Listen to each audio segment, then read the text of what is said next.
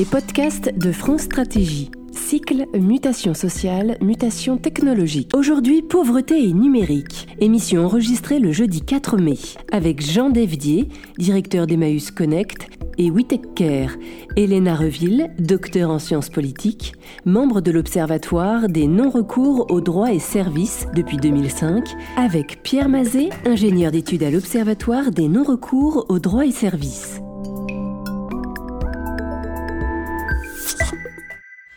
Bien, bonjour, bonjour à toutes et à tous. Je vous propose que l'on démarre ce nouvel épisode euh, de la série euh, euh, Mut-Mut pour les intimes, mutation sociale et mutation technologique. C'est un langage codé mais qui maintenant vous est familier. Donc nous organisons avec l'école des hautes études en sciences sociales et, et l'INRIA. Donc nous allons traiter aujourd'hui de pauvreté et numérique, sujet à la fois vaste et, et euh, mobilisateur. Donc nous, nous écouterons euh, respectivement Jean Dédier, qui est le directeur de WeTech Care et d'Emmaüs Connect, et Pierre Mazet, qui travaille à l'Observatoire des non-recours aux droits et services euh, qui dépend de la Maison des sciences de l'homme. Donc comme on n'a pas beaucoup de temps, puisque le principe c'est de se voir pendant 1h30, donc on finira vers 14h30, 35, je vais surtout pas être trop long sur ce sujet, mais comme euh, contrairement à d'autres séances, euh, celle-là j'ai l'impression qu'elle met un peu moins, euh, un peu plus familière, comme d'autres autour de la table, ce qui fait son, son intérêt. je dirais que c'est probablement pas un sujet nouveau. Le numérique est, est une approche technique ou technologique euh, qui ne date pas d'il y a 30 ans, mais on se posait les mêmes questions. Euh, c'est le privilège de l'ancienneté de le rappeler euh, lorsque, dans un certain nombre de services sociaux, et je pense en particulier à l'assurance maladie, on s'était dit que ça serait bien de supprimer les feuilles de soins.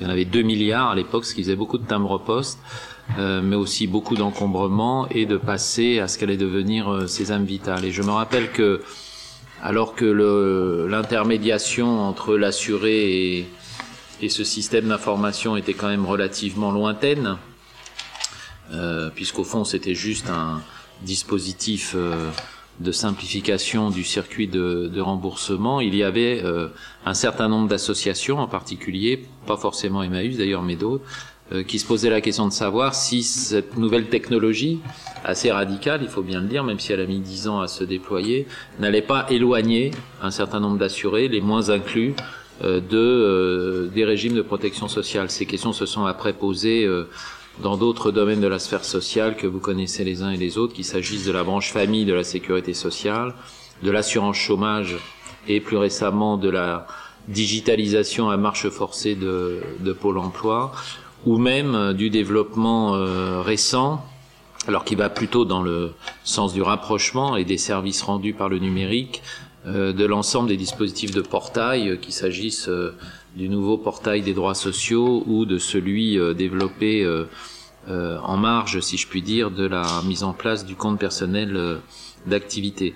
Donc c'est un vieux sujet que renouvelle complètement la technologie, que renouvelle aussi, je pense, c'est ce que nous peut-être euh, vous éclairerez dans ce dans ce débat, euh, l'avancée non pas en âge, mais euh, en maîtrise de ces outils de toute une frange de la population qui auparavant en était la plus éloignée, que ce soit pour des raisons d'ancienneté ou que ce soit pour des raisons de d'exclusion ou de difficulté d'insertion.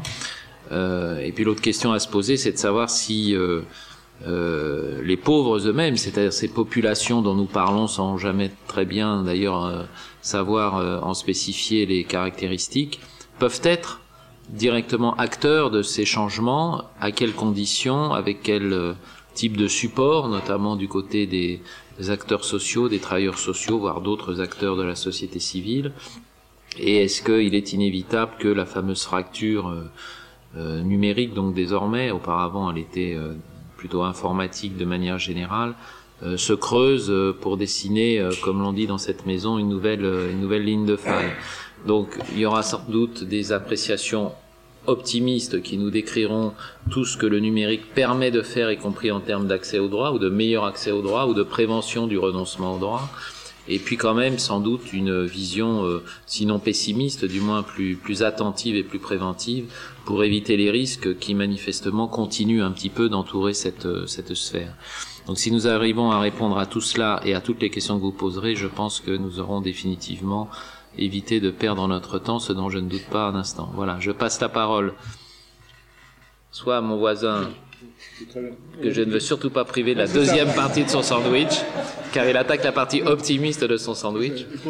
On dit que le temps était compté. Voilà, donc on interviendra dans la, dans la discussion. Donc ce que je vous propose, c'est d'écouter, euh, puisque l'ordre des facteurs est ainsi établi, Jean Dédier, euh, pour son intervention. Merci. Bonjour. Euh, tout d'abord, merci de m'inviter euh, et de vous donner le regard d'une association ou de deux associations qui luttent ou travaillent, je préfère le mot travail d'ailleurs, euh, au quotidien de, de, public et de et de collectivités territoriales et de réseaux associatifs et de grands opérateurs publics et privés pour essayer de mettre en place euh, des stratégies euh, euh, plus inclusive. Donc forcément, ce point de vue est, est, est celui de l'association. Donc il s'agit pas de, il s'agit pas de, de, de, crier au loup. Il s'agit de porter un constat. Euh, qui est issu de finalement de, de l'arrêté du terrain dans lequel nous sommes et ce qui me m'invite peut-être à vous expliquer euh, en, quelques mots les, les, organisations que je dirige. Donc il y a une première association qui s'appelle Emails Connect, qui est née euh, en deux temps, mais qui en gros s'intéresse depuis maintenant sept ans au sujet de l'inclusion numérique.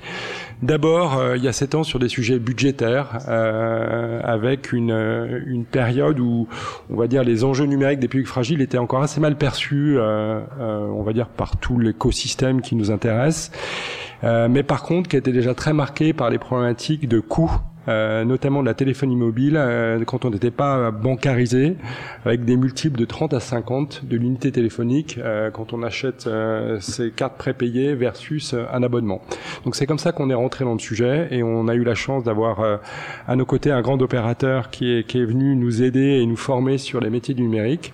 Et on s'est retourné vers l'action sociale, comme on était à Paris, on s'est retourné vers l'action sociale de, Paris pour réfléchir effectivement euh, sur la compréhension de ce sujet et, et, voir comment on pouvait mettre en place un dispositif d'accompagnement sur la thématique de l'époque. Et puis, euh, sept ans plus tard, alors qu'il fallait expliquer que le téléphone n'était pas un luxe, en fait, ces mêmes acteurs sociaux ont aujourd'hui très le plus souvent comme première mission de connecter leurs ayants droit ou leurs euh, allocataires ou en tout cas les gens qu'ils veulent aider ou qu'ils doivent aider un certain nombre de services, euh, notamment euh, des services publics et notamment des opérateurs euh, sociaux. Voilà. Et, et, et, donc on a on a créé un, un réseau, un réseau physique, folk d'acteurs, c'est-à-dire qu'on a pensé quelque part une méthodologie, on a des, des, on a profilé un certain nombre de services. Euh, je vais revenir dessus, mais je vais dire faute de combattants, on a été obligé de créer un guichet, un guichet complémentaire, ce qui on va dire était dans l'absolu pas une, une volonté, mais qui était une nécessité. De dire faute d'acteurs à l'époque suffisamment euh, armés ou sensibles pour pouvoir euh, démarrer ce projet avec nous. Et donc on a on a bâti une première offre euh, qui euh, est euh, qui repose sur un maillage dans les territoires avec des acteurs sociaux de tout type. Aujourd'hui, on a plus de 1500 partenaires dans tous les secteurs de l'action sociale, on va dire de du CHRS à l'acteur qui va soutenir sur le logement, la santé, l'insertion professionnelle des jeunes. Bref, toutes les représentations sont sont avec nous aujourd'hui. Euh, acteurs qu'on a sensibilisés dans un premier temps à ce sujet, et puis euh, via des conventions très légères, qui d'ailleurs qui laissent une autonomie sur le choix des personnes à, orienter jusque chez nous. Euh, voilà, on a on a comme ça euh, pris contact avec euh, les populations que l'on souhaitait cibler, avec une capacité donc d'établir un diagnostic de leurs enjeux numériques, de leur fournir des équipements à la téléphonie mobile et à Internet mobile à des coûts trois fois plus bas que les coûts du marché en moyenne, et puis de leur proposer un SaaS ou un premier pas, un sas de premier pas vers les usages numériques, c'est-à-dire que les gens viennent avec leurs problèmes, il y a des professionnels et des bénévoles, et on fait un accompagnement qui vise à, à développer la motivation des personnes et puis à, évidemment à, à faire avec euh, sur un certain de sujets d'urgence. Voilà, donc cette stratégie-là a tenu, euh, on va dire, euh, tout son sens et tout son développement jusqu'en fin 2015. Et puis 2015, on, a vu arriver effectivement l'accélération et la dématérialisation des services publics avec des parcours 100% numérique, qui quelque part change complètement le paradigme de notre action et, et qui sous-entend que tout Français est désormais en capacité d'accéder à des services numériques et est, du coup équipé aussi en tant que tel, ce qui est malheureusement pas une, une totale réalité, loin s'en faut. Donc un petit chiffre à ce sujet. Donc aujourd'hui, il y a le chiffre, vous allez voir, la fourchette est large, mais il y a plus de 5 millions de personnes, entre 5 à 6 millions de personnes en France qui cumulent précarité sociale et précarité numérique et qui sont du coup aujourd'hui dans une situation d'urgence pour pouvoir euh, accéder euh, à leurs droits euh, dans une société qui a des principes républicains d'égalité qui sont, on va dire, quand même mis à mal par ce sujet-là. Et donc l'idée de finalement d'accompagner de, finalement le, cette croissance des usages et puis surtout une, cette obligation pour ces millions de personnes nous a incité à, développer une deuxième stratégie et donc une deuxième association qui, qui s'appelle We Take Care et qui elle vise clairement non pas à, intervenir directement euh, auprès des publics ou, ou pas seulement, mais surtout d'outiller et de mettre en réseau un certain nombre d'acteurs, des réseaux d'aidants euh, qui peuvent, qui seraient en capacité de beaucoup mieux accompagner sur des thématiques qui sont vastes. Euh, c'est, euh, on va dire, ces publics en, en fragilité. Peut-être du coup aussi reposer le sujet si on sort de la problématique des seules personnes en difficulté et de le voir d'une manière un peu plus globale. Euh, ce qui ce qui nous semble clair euh, aujourd'hui, c'est que c'est beaucoup plus qu'une obligation finalement l'inclusion numérique. Ça, il nous semble que c'est aussi euh, une opportunité unique et une opportunité multidimensionnelle, une opportunité économique pour toute la société et pour des acteurs privés et publics qui ont des intérêts économiques évidents à accélérer leur politique de dématérialisation, avec aussi derrière des enjeux économiques, probablement un meilleur service à partir du moment où il, soit accessible. C'est évidemment un enjeu social majeur, hein, puisque derrière les usages numériques, il y a aussi des, il y a des, des capacités de mise en lien euh, et d'interaction, notamment avec les services sociaux, mais aussi euh, tout simplement de développer euh, euh ou de savoir gérer euh, son réseau social dans un monde qui a définitivement basculé dans ses interactions euh, via euh, des usages numériques. Et puis c'est aussi probablement une opportunité euh, sociétale, j'ai même envie de dire politique autour du mieux vivre ensemble, euh, voilà, dans des communautés où quelque part le, les services numériques offrent des, des opportunités de mise en action, de responsabilisation euh, individuelle et collective, euh, probablement plus intelligentes que celles qu'on peut produire euh, sans le numérique. Voilà, donc tout ça pour vous dire que euh, c'est un enjeu qui devrait être complètement partagé par tous les acteurs de la société, qu'ils soient des opérateurs publics, privés ou associatifs, et que quelque part il y a à la fois un payback et, et il y a aussi des, enjeux qualitatifs dans le mieux vivre ensemble qui sont très importants. Donc sur cette base-là, euh, on pourrait se dire que finalement l'inclusion numérique est, est, un investissement extrêmement intéressant, investissement d'ailleurs qui a été euh, avec un payback qui a même été chiffré par nos camarades britanniques qui, il y a six ans, a fait une étude économique quand ils ont lancé leur stratégie de digital by default euh, pour euh, les organismes publics, et qui estimait que si les 11 millions d'Anglais ou de Britanniques qui étaient euh, en dehors du numérique oh, finalement développaient cette, cette autonomie, ils pouvaient générer 80 milliards de pounds euh, d'économie sur euh, leurs infrastructures, ou en tout cas sur leurs différents services. Et, et encore mieux que ça, c'est que la nouvelle capacité développée par ces personnes pouvait générer un autre 80 milliards de gains de PIB. Voilà, donc tout ça pour dire que finalement euh, l'investissement semble assez évident. Euh, et, et, et, quand on, évidemment, quand on bascule dans les modalités de mise en œuvre, c'est là où, où finalement le, le, sujet se complexifie. Et c'est vrai que l'inclusion numérique est, est, est, un sujet complexe au regard des, des mosaïques de situations, de personnes euh, auxquelles il faut faire face si on veut trouver une solution qui euh, finalement euh, démontre euh, l'efficacité du plan. Et, et, si je devais euh, vous faire une petite synthèse euh, de, de, cette mosaïque, il faut penser au public. On a affaire à des publics qui sont extrêmement divers, qui peuvent être, à titre d'exemple, jeunes, parce qu'il y a aussi chez les jeunes des gens en précarité numérique, malheureusement, dans des usages particuliers, mais aussi en précarité numérique qui peuvent être plus âgés, qui peuvent être des migrants, euh, voilà, euh, qui peuvent vivre sur des territoires aussi qui n'offrent pas les mêmes euh, capacités d'accompagnement ou qui ont un certain nombre de contraintes. C'est aussi euh, une mosaïque d'enjeux. Euh, il y a des gens pour lesquels le numérique représente des enjeux très importants sur des thématiques d'accès au droit, mais pas que. Ça peut être sur des thématiques d'emploi, d'accès au logement, et même d'accès à des services qui sont aujourd'hui privatisés, l'accès aux services numériques. l'accès à l'énergie. Hein, voilà, EDF aujourd'hui et Gaz de France cherchent à dématérialiser leurs relations euh, clients et dans des projets qui sont maintenant très avancés. Et puis il y a d'autres sujets comme la mobilité. Bref, l'ensemble des services essentiels aujourd'hui se nourrit de parcours de plus en plus numériques et, et cet accès au regard de la vie des uns et des autres est forcément pas le même.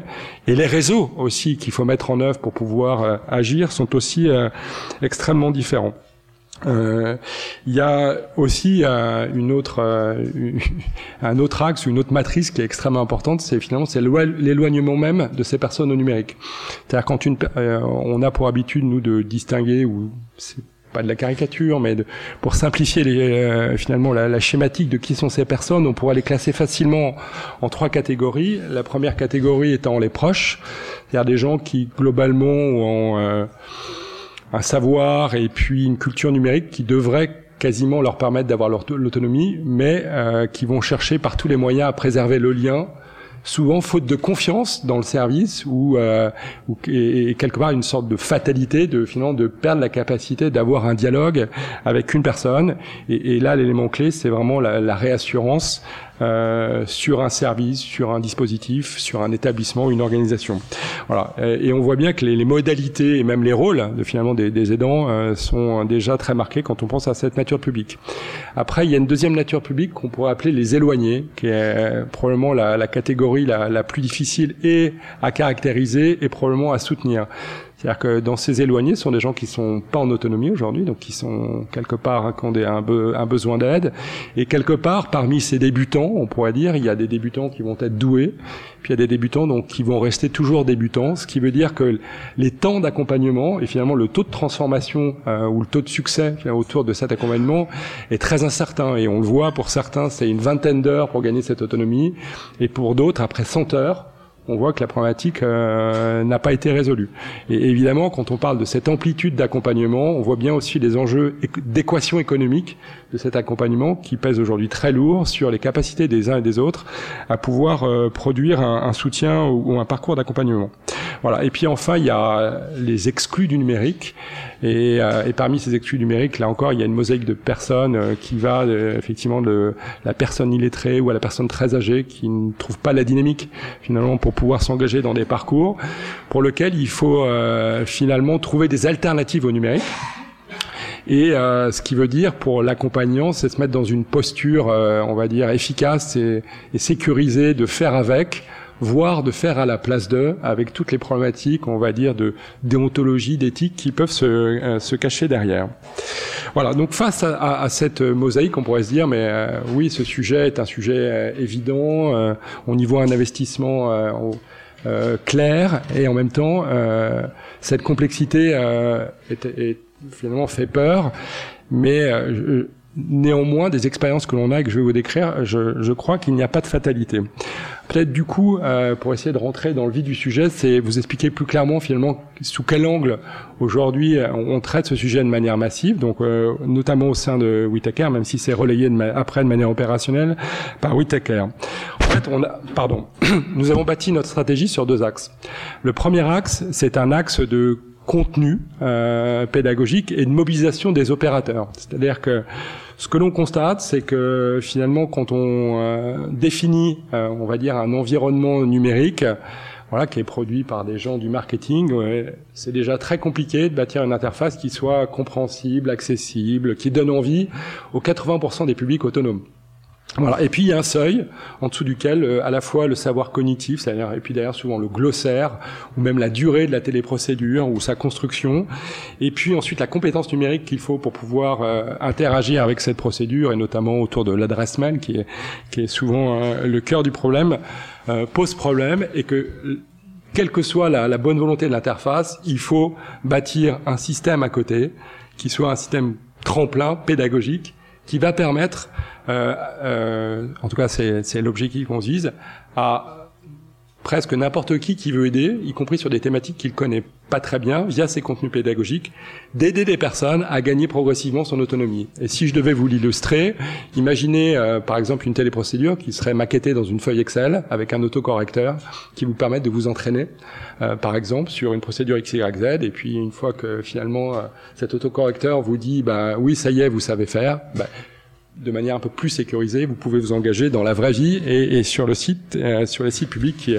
qui, pour de bonnes et mauvaises raisons, ne, ne permettent pas de, de, le faire. Voilà. Donc ça, ça passe par la mobilisation euh, d'opérateurs et d'interactions euh, qui aujourd'hui se multiplient chez nous. Et à titre d'exemple, aujourd'hui, on travaille avec Pôle Emploi sur un pilote dans l'Île-de-France autour de la téléprocédure actualiser ses droits, pour lequel on a construit un pas à pas voilà, et puis on teste ça sur un, dans, dans une agence, euh, on va dire qui est, qui est un peu une agence du futur de, ou l'agence de demain euh, de Pôle Emploi, où on a euh, quelque part mis en place des dispositifs à l'intérieur de, de cette antenne pour pouvoir produire euh, des ateliers d'accompagnement sur cette thématique, et on les a relayés, on les a reliés pardon, avec un, point d'accueil des Maze Connect, qui lui va entreprendre des travaux plus lourds d'accompagnement au numérique, c'est-à-dire que évidemment les proches, on va arriver en quelques heures quelque part à leur faire gagner l'autonomie, et puis pour des personnes, on va dire euh, plus fragiles, il faut euh, définir un accompagnement plus long et, et, et, et du coup euh, tester euh,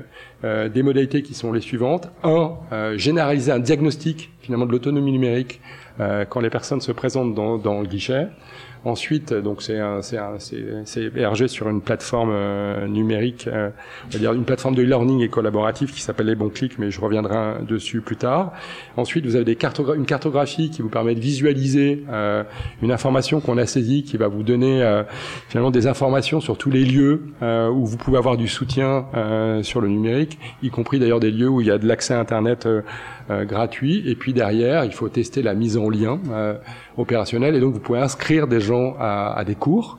Vous avez une réalité euh, finalement de, de, de, de, la place disponible et évidemment ce, cette information arrive euh, vers l'opérateur qui va, qui va opérer l'accompagnement et qui va mettre en œuvre. Et puis derrière, évidemment, on va pouvoir traquer euh, sur, sur la base de cet outil pédagogique euh, finalement la, la, progression de la personne. Alors c'est vraiment une évaluation qui est soft. Hein. On n'est pas dans, on n'est pas dans, dans des, dans des, euh, on n'est pas dans un exercice qui vise euh, finalement à sanctionner euh, quelqu'un, mais plutôt une démarche très positive, mais qui permet quand même de, de, de suivre l'évolution de, de l'autonomie de la personne sur le sujet numérique.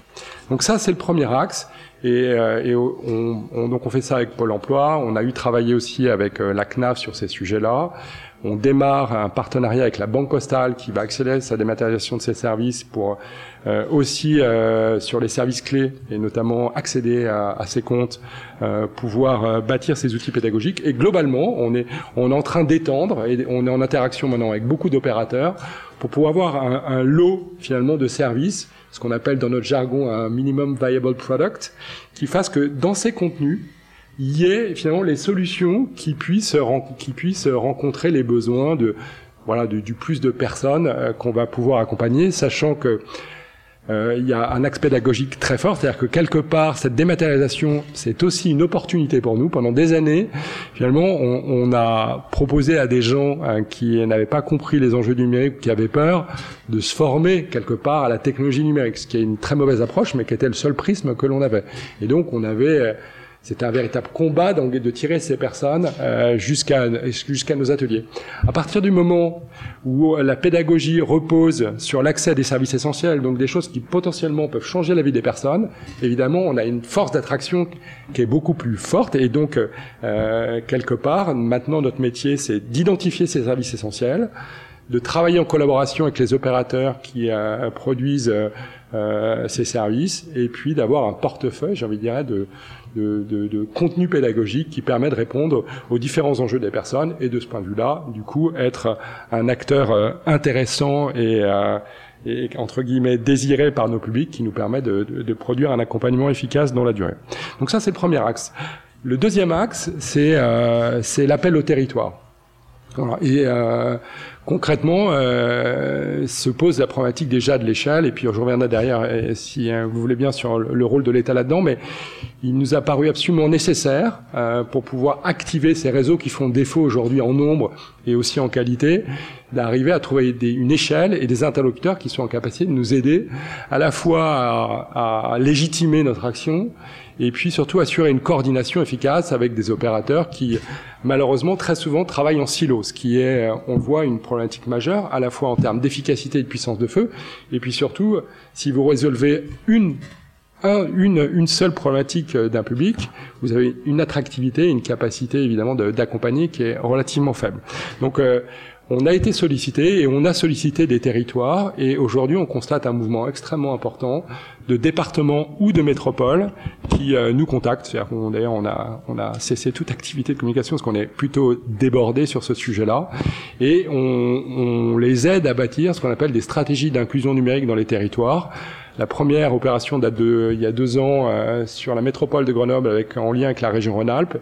Et puis on a progressé aussi en, chemin faisant sur cette méthodologie pour la rendre la plus euh, efficace possible et aussi dans les modalités d'action. C'est-à-dire que la première, évidemment, on a tout porté, ça a pris beaucoup, beaucoup de jours, on a été sur des constats très généraux. Et puis euh, l'idée, c'est évidemment, il faut avoir une vision globale, mais L'opérationnalité repose beaucoup ensuite sur la sectorisation de, de des, des, sujets qu'on va traiter, sectorisation thématique, sectorisation euh, par nature de public, qui, sur laquelle repose une, meilleure efficacité. Et donc on a ensuite euh, poursuit euh, et, j'ai envie de dire aujourd'hui mis à maturité cette méthodologie. Et on développe ça aujourd'hui sur le département du Morbihan avec la ville de Paris dans le territoire de Saint-Denis. Puis il y a deux ou trois territoires avec lesquels on, on est en discussion euh, finale. Notre premier qui est en étant surtout de, une problématique de, de, ressources aujourd'hui, même si on a grossi très vite, euh, d'être en capacité d'accompagner ces territoires. Et donc, euh, cette, cette méthodologie repose sur, euh, on va dire, trois temps. Un premier temps qui est un diagnostic des publics et on voit que effectivement il y a, il y a des distinguos au regard de finalement du euh, oui de, de en fait si on euh, en gros il y a trois grandes catégories de territoires mais là j'enfonce des portes ouvertes il y a évidemment la, la métropole il y a il y a les banlieues de ces métropoles et puis il y a les territoires ruraux. Et au regard de ces différents euh, territoires, on voit bien que l'équilibre entre finalement euh, les pers enfin d'abord déjà la précarité numérique est pas la même. C'est-à-dire que euh, typiquement on a fait une étude pour la MSA Nord-Pas-de-Calais, il y a près de 50% du public qui est en incapacité complète de venir ce qu'on peut dire qu'on considère qu'on peut considérer comme exclu numérique. Quand on mène la même étude à l'échelle de la ville de Paris. Euh, Dieu merci, les, résultats sont meilleurs, mais globalement, on va toujours retrouver ce 20% du public. Et dans ce 20% du public qui est, qui est, en difficulté sur le numérique, ce qui va varier, c'est le nombre de proches, le nombre d'éloignés et le nombre d'exclus. Ce qui nous permet ensuite, euh, et on travaille aussi sur, euh, on va dire, les, les problématiques de, de, ces personnes, ce qui nous permet d'identifier euh, des thématiques prioritaires. Et ensuite, on fait une évaluation des réseaux existants. Typiquement, sur la ville de Paris, on a 400 questionnaires qui sont partis auprès d'organisations diverses, d'opérateurs, euh, de, de, la médiation numérique, euh, mais pas que, aussi de, de, grands réseaux associatifs ou de réseaux de proximité. Et, et, euh, et, ce que je peux vous dire aussi, c'est que sur tous les territoires, ces questionnaires qui sont des questionnaires très ouverts ont connu des taux, de, enfin, des taux de retour complètement incroyables. C'est-à-dire que quasiment trois structures sur quatre nous a répondu avec une envie de participer. C'est-à-dire que quelque part, euh, ça veut dire que ce sujet est devenu absolument fondamental pour l'ensemble de ces acteurs. Avec la problématique, c'est comment peut-on agir, euh, avec quels moyens, euh, avec quel contenu, et surtout avec euh, quelle mise en lien. Ce qui nous amène derrière vers la troisième phase, qui est évidemment un plan d'action, et, derrière ce plan d'action aussi un, chiffrage des modalités. Et, et euh, derrière cette, ce plan d'action, il y a évidemment un, euh, faire des choix sur cette mosaïque dont je vous ai parlé, qui est, euh, qui est absolument gigantesque et, et on peut, c'est vraiment, c'est tout sauf un sujet qu'on peut traiter de manière globale, donc il faut prioriser.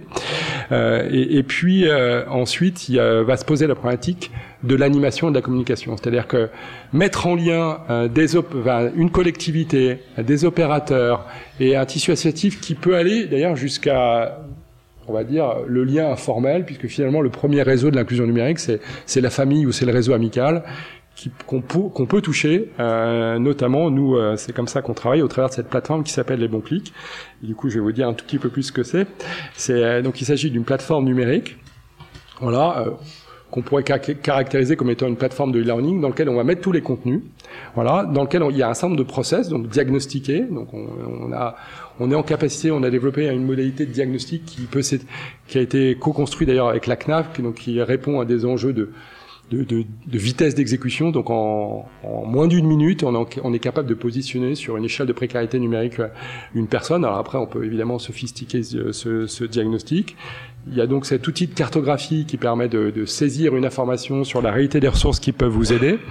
Et puis euh, il y a ensuite euh, un outil de, qui permet de, de, saisir finalement tous les dispositifs réels d'accompagnement avec évidemment des capacités qui permettent de dire effectivement voilà la place efficace qu'il y a ou pas, la place active qu'il y a ou pas dans les dans les dans les pour appeler ça des cours euh, disponibles.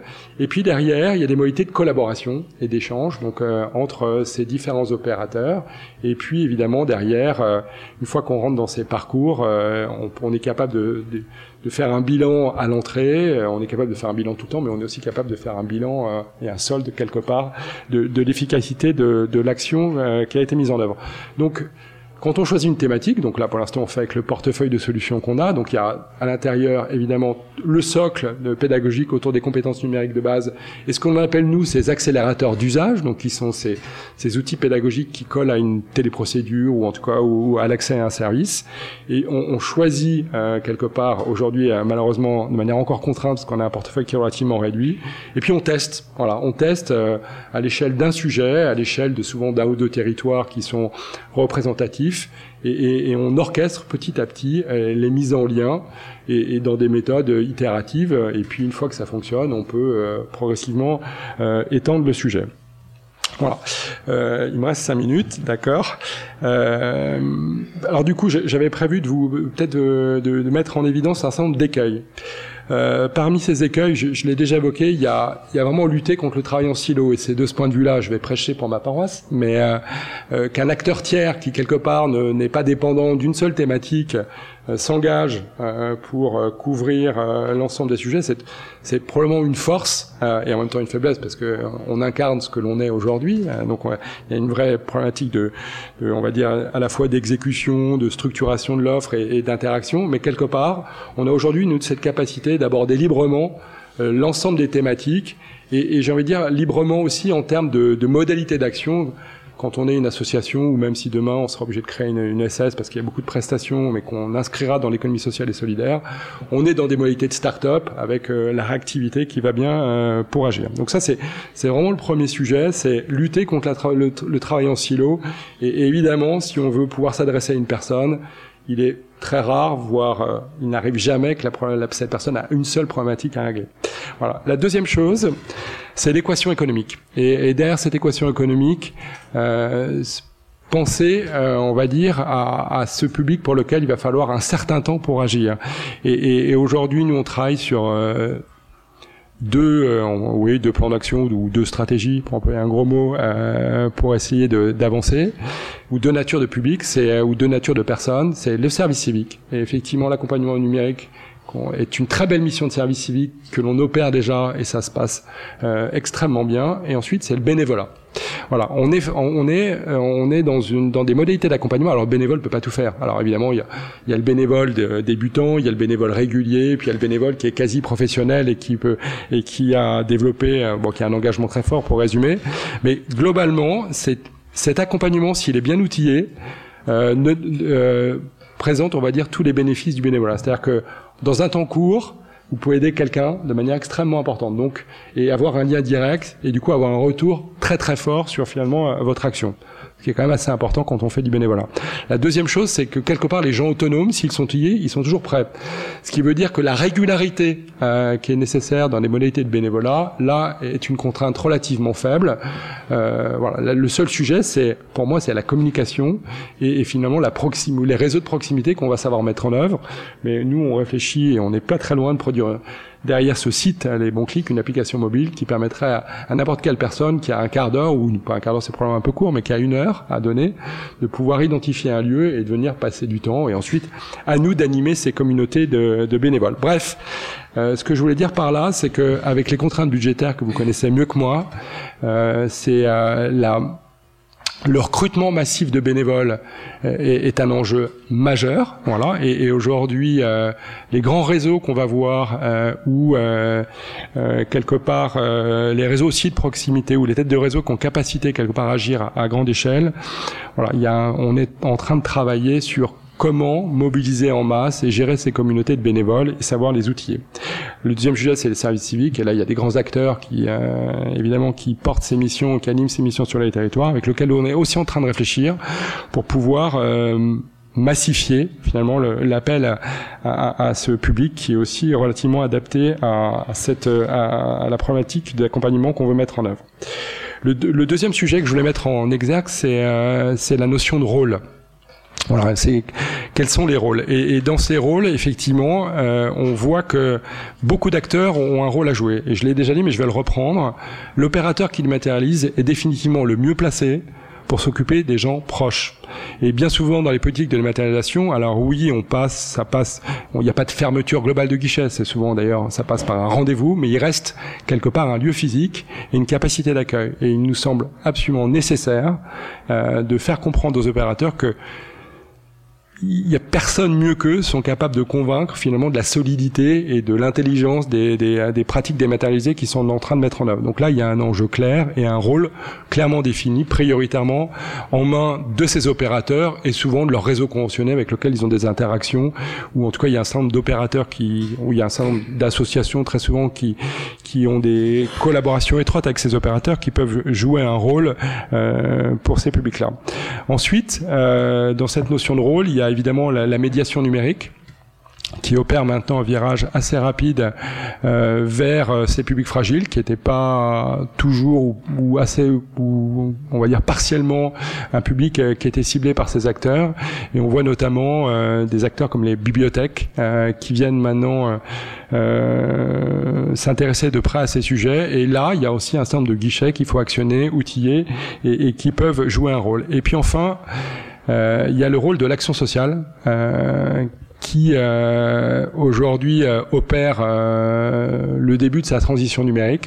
Et je dois dire qu'en deux ans, le chemin parcouru est énorme. C'est-à-dire qu'à deux ans, c'était, il y a encore deux ans, c'était un sujet qui était malheureusement pas anticipé, pas compris. Euh, L'année dernière, on a produit nous une étude et puis d'autres l'ont fait et, euh, et, aussi il y a eu une petite réflexion dans le cadre des États généraux euh, de l'action sociale qui ont fait comprendre finalement la prégnance de ce sujet-là et qui pose un certain nombre de problèmes, c'est-à-dire euh, et de crainte aussi, c'est-à-dire que effectivement le, le numérique dans l'action sociale, c'est pas le numérique dans une entreprise, c'est-à-dire que quelque part la, la culture du face à face est riche de sens et, et l'empathie aussi, euh, qui est quand même un peu plus complexe à mettre en œuvre dans le cadre d'une relation dématérialisée, euh, pose question. Néanmoins, il semble inexorable et intelligent de définir très rapidement les bonnes postures euh, que doit euh, prendre un acteur euh, social, un travailleur social, à partir du moment où il y a un nombre d'informations qui sont accessibles en ligne et, à partir du moment aussi où son allocataire ou bénéficiaire a cette autonomie numérique, on voit bien qu'il y a un nouveau positionnement d'experts, d'animateurs et notamment avec des missions qu'on voit mettre en œuvre dans un autre projet qu'on fait avec les missions locales, qui est un rôle aussi d'animateur de, collectif. Voilà, et on a une autre application qui s'appelle Click and Job qui qui aide euh, aujourd'hui près de 80 missions locales euh, dans euh, leur parcours pédagogique pour développer la capacité du jeune à, trouver un emploi. Et, et, cette opportunité quelque part d'animer des cohortes est aussi un probablement une piste de productivité euh, et, et, les acteurs sociaux sont comme tout le monde en, aussi en, en, quête de productivité. Bref, tout ça pour vous dire que euh, euh, l'acteur social un a, doit rapidement revoir sa posture et, et, doit se poser la question des enjeux de sa transition numérique, mais se pose aussi également euh, le questionnement particulier autour de, de cet accompagnement, c'est-à-dire que on n'imagine pas que demain l'acteur social soit un acteur qui fasse un accompagnement numérique lourd. Par contre, ils ont une responsabilité très importante sur les publics éloignés qui sont de toute façon au cœur de de, leur euh, oui de, de, leur raison d'être quelque part. Donc euh, et là se pose la question de la posture du faire avec voilà, euh, avec euh, la nécessité de mettre en capacité euh, ces acteurs de un de connaître ces téléprocédures et d'avoir des liens plus étroits avec les opérateurs.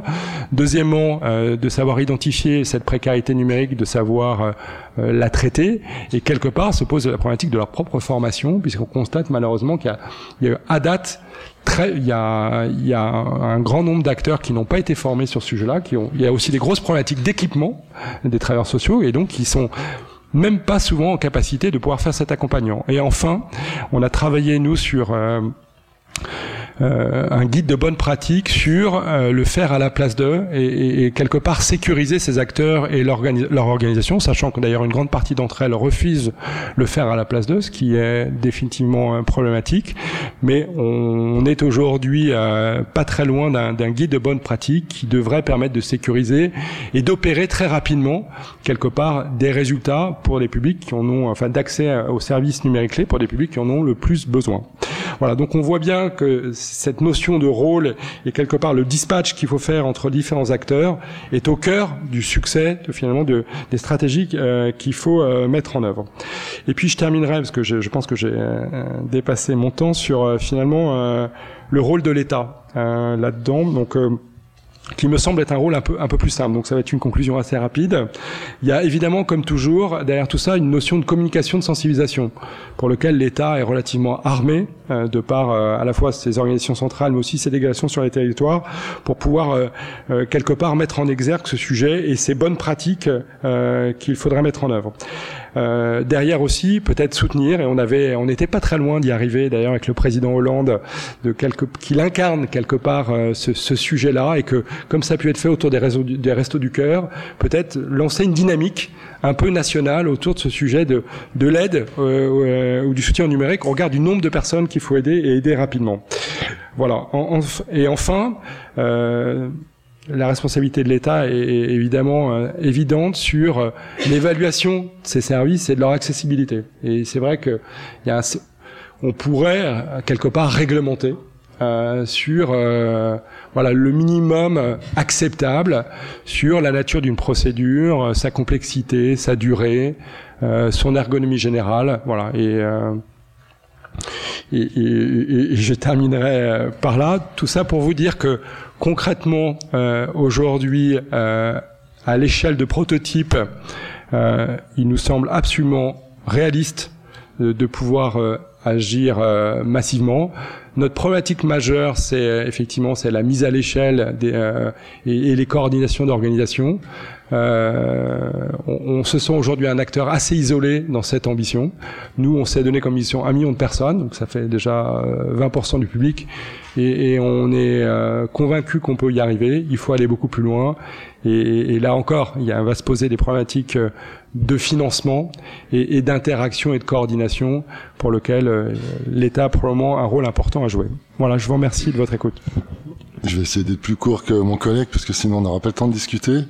Euh, du coup, il a dit beaucoup de choses. Euh, vous précisez un peu d'où je parle parce qu'on parle pas du tout du même du même euh, de quoi de la même boutique on va dire et, euh, et on regarde ensemble euh, le même objet pour des pour des raisons d'actualité hein, et, de, et de public concerné par des, des effets de modernisation. Donc moi je m'appelle Pierre Mazet, je travaille à, l'Observatoire des non-recours aux droits et services qui, comme son nom l'indique, travaille essentiellement sur les questions de, non-recours aux droits depuis une, une dizaine d'années quant à moi et presque 13 ans pour l'Observatoire. Euh, le numérique, on s'y est pas intéressé comme ça, euh, le nez au vent. C'est euh, des enquêtes de terrain qui nous ont, euh, alors qu'on était en train de regarder comment se déroulait l'accès au droit dans des, caisses d'allocation familiale, en l'occurrence, c'est imposé la question du rapport au numérique, à la dématérialisation dans les services publics, mais plus particulièrement dans les organismes de, sécurité sociale. On n'a pas travaillé avec Pôle Emploi ou sur les préfectures, sur les services administratifs régaliens, mais vraiment sur les caisses de sécu. Euh, qui sont des, euh, des, grands pourvoyeurs de droits sociaux, et c'est euh, en l'occurrence surtout le non-recours aux droits sociaux que, que nous on regarde. Euh, bon, je vais pas vous donner des chiffres là-dessus parce qu'a priori vous les connaissez un peu, et, et, sinon ils sont ils sont tous accessibles en ligne sur les, les travaux qu'on fait. et d'ailleurs, c'était une question qui nous a beaucoup été posée depuis à peu près un an c'est effectivement est-ce que la dématérialisation génère du non-recours au droit? Puisque la thématique euh, non-recours a été un peu identifiée, enfin clairement identifiée dans le plan de lutte contre la pauvreté euh, présenté par Jean-Marc Ayrault en 2013. C'est devenu un peu un problème public, comme la question du, euh, de la dématérialisation et de ses impacts potentiels en termes d'exclusion aujourd'hui, qui devient un problème public, qui fait qu'on en discute un peu ici aujourd'hui, ce qui n'était pas du tout le cas il y a, il y a cinq ans par exemple Et c'est d'ailleurs intéressant, j'aurais un petit euh, un petit regard rétrospectif sur la question parce que c'est quand on voit ce qui est écrit autour, à savoir évaluer, anticiper, on voit qu'en la matière, il n'y a pas eu beaucoup d'anticipation sur sur les effets de la dématérialisation. Ce sera un peu mon premier point. Euh, donc il y a un, phénomène là de, on appellerait ça de la science chaude, euh, de la science chaude en sociologie de, de la controverse scientifique, c'est-à-dire que beaucoup de demandes des acteurs publics à propos d'un sujet qui n'est pas encore constitué en problème public, il n'y a pas un ministère de la question de la, la résolution de l'exclusion numérique, euh, des acteurs qui sont positionner dessus euh, et peu de résultats de recherche.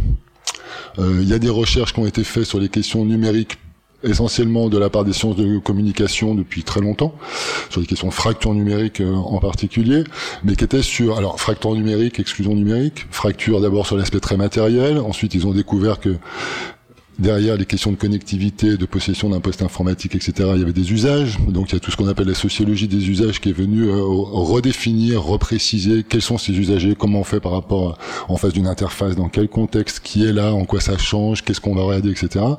Et on a eu hein, ce qu'on appelle, euh, en l'occurrence, une fracture de deuxième niveau qui est celle des usages.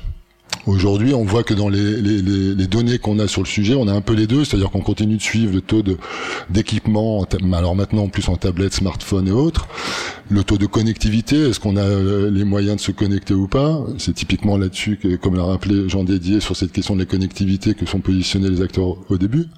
Euh, et puis il y a la question des usages. Est-ce que vous allez sur Internet ou pas? Pourquoi vous l'utilisez? Pourquoi pas? Etc. Euh, on a peu de données. Je rentre dans le vif parce qu'autrement on n'aura pas de discuter. Euh, on n'aura pas le temps de discuter. On a très peu de données précises finalement. Il faut un peu arrêter de, se, de penser que les données qu'on a sur la question sont des données fiables, robustes et, euh, et précises finalement. On a le Credoc un baromètre du, numérique qui est rendu chaque année sur un échantillon représentatif, mais qui donne des choses, même si ça va vraiment en, s'améliorant, euh, qui sont du gros grain pour surtout dire que la majorité des personnes avec des ressources élevées et un haut niveau de diplôme n'ont pas de problème à se connecter à Internet. Euh, on a peu de focus sur ce que disait Jean Dédier, à savoir les 5-6 millions ou les 12, en fonction de ce qu'on regarde, euh, qui soient précis et qui aillent dans l'épaisseur de qu'est-ce que c'est qu'avoir une pratique et un usage. Alors je ne vais pas rentrer dans une distinction sur les deux, mais euh, qu'est-ce qu'on fait sur Internet et qu'est-ce qu'on fait quand on est dans une démarche d'accès au droit sur Internet? Euh, c'est très différent d'aller d'aller prendre un billet euh, pour euh, pour un, billet d'avion, d'être sur Snapchat, sur des réseaux sociaux, sur le site de la CAF ou même sur la déclaration de déclaration d'impôt. On n'a pas du tout les mêmes pratiques. On se sent pas équipé de la même façon et pourtant on peut répondre à une question est-ce que vous allez sur Internet? Oui. Bon, quand on regarde précisément, alors là il se trouve que j'avais regardé le baromètre du numérique 2016 qui compte tenu, il faut se rendre compte d'une chose, il y a marqué anticipé, je vais revenir là-dessus. Euh, il y a eu un effet d'accélération de la dématérialisation qui, pour des publics dépendants des prestations sociales en France, a été absolument sidérant quand on dépend des allocations de la CAF et que du jour au lendemain il faut passer par l'utilisation d'une boîte mail, je vous promets que ça modifie très très clairement votre quotidien dans à peu près chacun de ces instants. Euh, L'effet de la simplification, il a quand même été très directement au bénéfice des personnes qui, comme vous et moi, savent utiliser Internet et ne dépendent pas des droits sociaux. Euh, il faut bien se dire que c'est ça qui est surprenant quand on regarde les statistiques. Euh, plus on est diplômé, riche et bien loti, plus c'est facile pour nous et pourtant moins on dépend d'Internet dans l'accès à des droits sociaux. Moi, ma boutique, c'est pas de vendre des solutions techniques, c'est de regarder l'accès aux droits sociaux. Donc, je parle effectivement essentiellement depuis ce point de vue-là.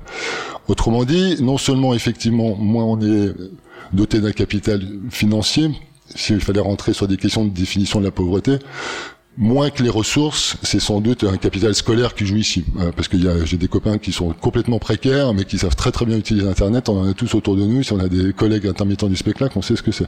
En revanche, quand on cumule faible niveau d'emploi, voire peu de période d'emploi, peu de ressources et peu de capital scolaire, euh, on est surexposé à avoir des difficultés d'autonomie euh, numérique ce dont on se rend compte, c'est que non seulement on est effectivement moins bien loti, c'est-à-dire qu'il y a un effet de, de, discrimination très négatif qui pèse, on est surexposé à être en état d'incompétence numérique quand on est peu doté, mais en plus on est surexposé au fait de dépendre des interfaces numériques pour accéder à ces droits sociaux.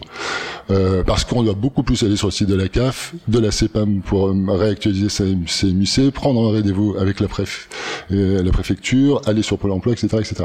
C'est un truc qu'il faut avoir en tête, c'est qu'en l'occurrence, quand on regarde en profondeur l'obligation d'en passer par Internet pour accéder à des droits, on n'est pas du tout sur les mêmes profils de personnes. Et moins on est doté, plus on est exposé. Donc il y a un effet de surexposition double, voire de double peine, comme on veut, d'une manière générale, plus on a besoin, moins on est doté, plus on est exposé et plus c'est difficile. À ce propos, j'en profite là, euh, il y a un effet de pensée magique sur ces questions techniques qui est assez euh, assez étonnant. C'est-à-dire que tout le, le discours de, de la numérisation contre laquelle je n'ai strictement rien personnellement. J'aimerais mieux que tout le monde soit inclus, et numériquement et surtout socialement. Euh, mais il y a eu un discours quand même très fort d'inclusion sociale et numérique, de simplification de l'accès aux droits, qui s'est quand même fait essentiellement, non pas pour les personnes bien dotées comme nous, mais pour faire des économies de gestion dans les caisses de sécurité sociale et les services administratifs. Il faut quand même être clair. La, dématérialisation, c'est la coproduction par les usagers du service. Bon, ce qui pose des problèmes en interne des, organisations et des institutions, de savoir ce qu'elles font de leur personnel. On ferme la, la, la boutique. Euh, euh, cet effet-là, en l'occurrence, du coup, j'ai perdu le, le, fil de ce que je voulais dire. Je m'emporte. Euh, revenons à, à l'historique. Euh, effet de, oui, d'accélération très très fort qui fait qu'il y a eu, et c'est quand même assez sidérant, aucune anticipation de ce qui allait euh, se dérouler. Pour avoir beaucoup bossé avec les, les caisses d'allocation familiale, qui sont un opérateur important de droits sociaux, euh, quand même, c'est-à-dire qu'il y a eu obligation, alors incitation, mais qui valait un peu obligation de, de posséder une, une adresse mail, ce qui a entraîné un ensemble de pratiques qui ont mis à mal l'éthique de tous les travailleurs sociaux et autres. Alors Emmaüs Connect a un peu moins de mal avec ça, mais quand même la question se posait. C'est-à-dire que face à quelqu'un qui ne sait pas faire, alors où on fait à la place de, parce qu'on veut pas abandonner la personne, mais la plupart des, des acteurs sociaux le font, ou alors on, on l'envoie bouler, mais c'est quand même difficile dans sa professionnalité. Donc on fait à la place, on garde le code, on le met dans son tiroir, la personne ne maîtrise pas, c'est-à-dire qu'elle a une adresse mail pour la CAF, mais en fait elle sait pas s'en servir, et ça entraîne des ruptures de droits, etc. etc. Euh, ça s'est fait sans préparation aucune. Euh, c'est-à-dire qu'il n'y a eu aucun diagnostic en, antérieur de quel est l'état de compétences numériques de nos euh, allocataires pour les CAF, mais des usagers de manière générale. Euh, où est-ce que ça pêche Qu'est-ce qu'on fait pour les accompagner Comment on anticipe la chose Est-ce que je trouve que les impôts de ce point de vue ont été beaucoup plus progressifs. Ils ont chaque année, pendant quand même longtemps, demandé si on préférait l'un ou l'autre, euh, tout en disant il va falloir vous réveiller parce que dans dix ans vous n'aurez plus le choix. Mais il y avait quand même une annonce, donc la possibilité d'anticiper, voire de demander à son petit-fils, sa sœur, etc., pour commencer à apprendre, pour savoir le faire en 2000, en 2019. Ça a, pas, ça a été beaucoup plus brusque, sans même parler des publics auxquels ça s'adressait, dans, dans les caisses de sécu. Pôle emploi l'ayant fait d'ailleurs avant, sans que ça fasse vraiment de bruit. Hein. Chose intéressante d'un point de vue sociopolitique sur de la science chaude, on a commencé à entendre parler de ce problème-là à partir du moment où les travailleurs sociaux ont dit stop, nous ne pouvons plus continuer à faire ça. C'est pas les, les, usagers qui sont malmenés qui viennent se plaindre et non pas généralement les prises de voix sont beaucoup plus compliquées pour eux. Il y a eu, outre le fait qu'il y avait des associations comme Emmaüs Connect qui travaillaient la question, mais on n'allait pas chercher Emmaüs Connect. Enfin, ce que vous avez décrit Jean Dédié est aussi assez symptomatique, c'est qu'il y a deux ans on faisait pas appel à eux autant et c'était beaucoup plus sur la téléphonie solidaire qu'ils étaient positionnés euh, l'effet de la dématérialisation massive a créé un appel, un appel à aide, un appel à formation, un effet de la réparation de la non-anticipation de la mise en place de ces dématérialisations extrêmement fort. Et effectivement, aujourd'hui, sur les territoires, tout le monde est à peu près aux abois là-dessus, parce que quand vous avez, euh, alors, quand on est sur les chiffres à 10% population euh, globale, ça paraît pas beaucoup de incompétents numériques.